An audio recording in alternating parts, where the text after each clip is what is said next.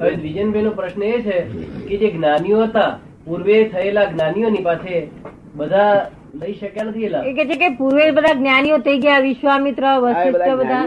પણ દરેક ના લાઈટ ના પેન્ડલ પાવર પાવર હોય છે. નહીં જ્ઞાન આપની વાત સાચી છે કે જ્ઞાન વિના અંતરના દ્વાર ખુલે નહીં. બરાબર છે. પણ જ્ઞાન ગીતાના બીજા અધ્યાયમાં પણ ત્રણ ભાગ છે. ચોવીસ ચોવીસ શ્લોકના બરોબર. એમાં જ્ઞાન પછી કર્મ અને છેલ્લો જે છે એ ભક્તિ. એટલે સાધના કર્યા સિવાય જ્ઞાન ગમે તેવું થયું હોય છતાં જ સાધનાની સાતત્ય ન જળવાય તો માણસ ઈશ્વરને પ્રાપ્ત કરી શકતો નથી. જે ક્રમ. જે એટલે ગીતામાં કહ્યું છે એ હિસાબે જ્યાં સુધી માણસ સાધના ના કરે ત્યાં સુધી ગમે એટલું જ્ઞાન હોય તોય પણ એને છે તો ઈશ્વરની પ્રાપ્તિ થતી નથી. એ તો જ્ઞાન જ હોય ને. જે જ્ઞાન આપણને જે સાધ્ય ન બનાવે સાધ્ય પ્રાપ્ત ના કરે એ જ્ઞાન જ હોય. નહીં એમ એક મિકેનિક હોય એ માણસને મને મોટર ચલાવતા શીખવે અને બે દિવસમાં હું મોટર ડ્રાઇવિંગ શીખી જાઉં. પણ પછી રોજ મોટર નહીં ચલાવું, તો હું મોટર ચલાવવામાં એક્સપર્ટ કેવી થઈ શકું? આ કોઈ પણ સંઘ હોય એ જ્ઞાન આપે.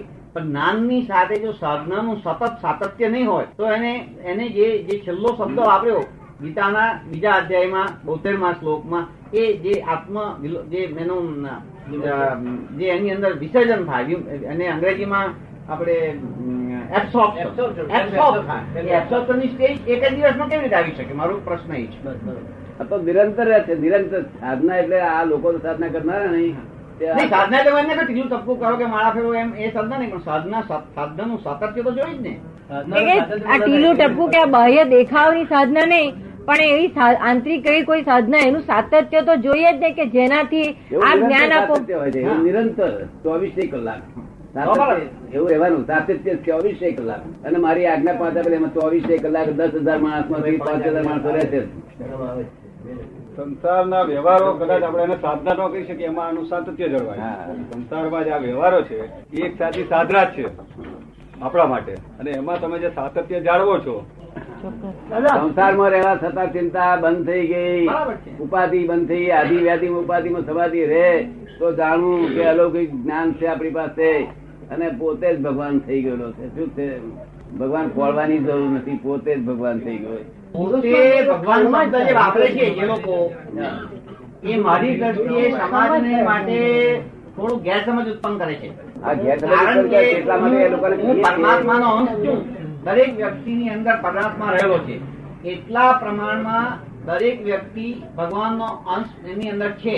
પણ હું જ ભગવાન છું એમ જે દરેક વ્યક્તિ કહેવા માંડે તો તો પછી ભગવાનની શું દશા થાય? ભગવાન પછી દાઈ જાય તે. ભગવાન શું કામ થાય? એ એકલો તો બધા ખોટ ખોટ કરે બધાને કાઢી નાખ્યું બધાને. એટલે મારો મારું દ્રષ્ટિબિંદુ એવું છે આપની પાસે જાણવા માંગુ છું કે ગુરુ શિષ્યને જ્ઞાનના દ્વાર ખોલી આપે. એને સાધનામાં મદદ કરે.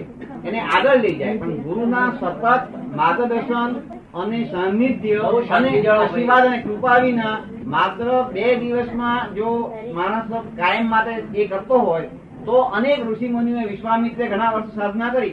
છતાં એનું કસોટી થઈને પતન થયું. ત્યારે એ જે સાધનામાં પણ પ્રલોભનો હોય છે પ્રતિષ્ઠાના કીર્તિના આજે ઘણા સંતો હોય છે આપણે ત્યાં. એ બીજા ચક્રથી આગળ વધવા નથી હોતા. કારણ કે પ્રતિષ્ઠા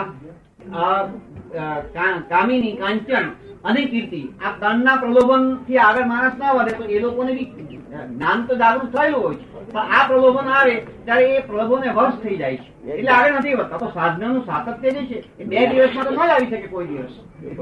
સાતત્ય જ્ઞાન નો પ્રકાશ કોને કહેવામાં આવે છે?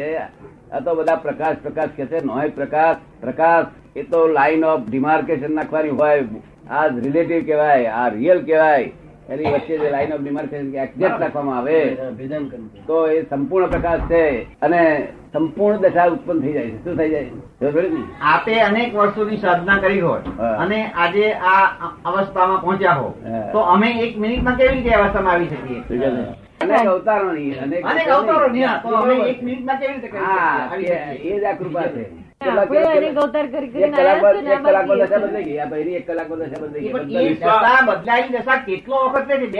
બે વર્ષ પછી એમને મળો.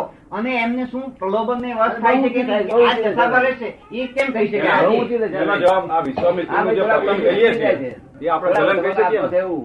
આ દસ હજાર આપેલા છે ને એમાં ચાર પાંચ હજાર ઉડી ગયા છે? ઉડી ગયા પછી એને ભેગા થતા ભેગું થવું જોઈએ.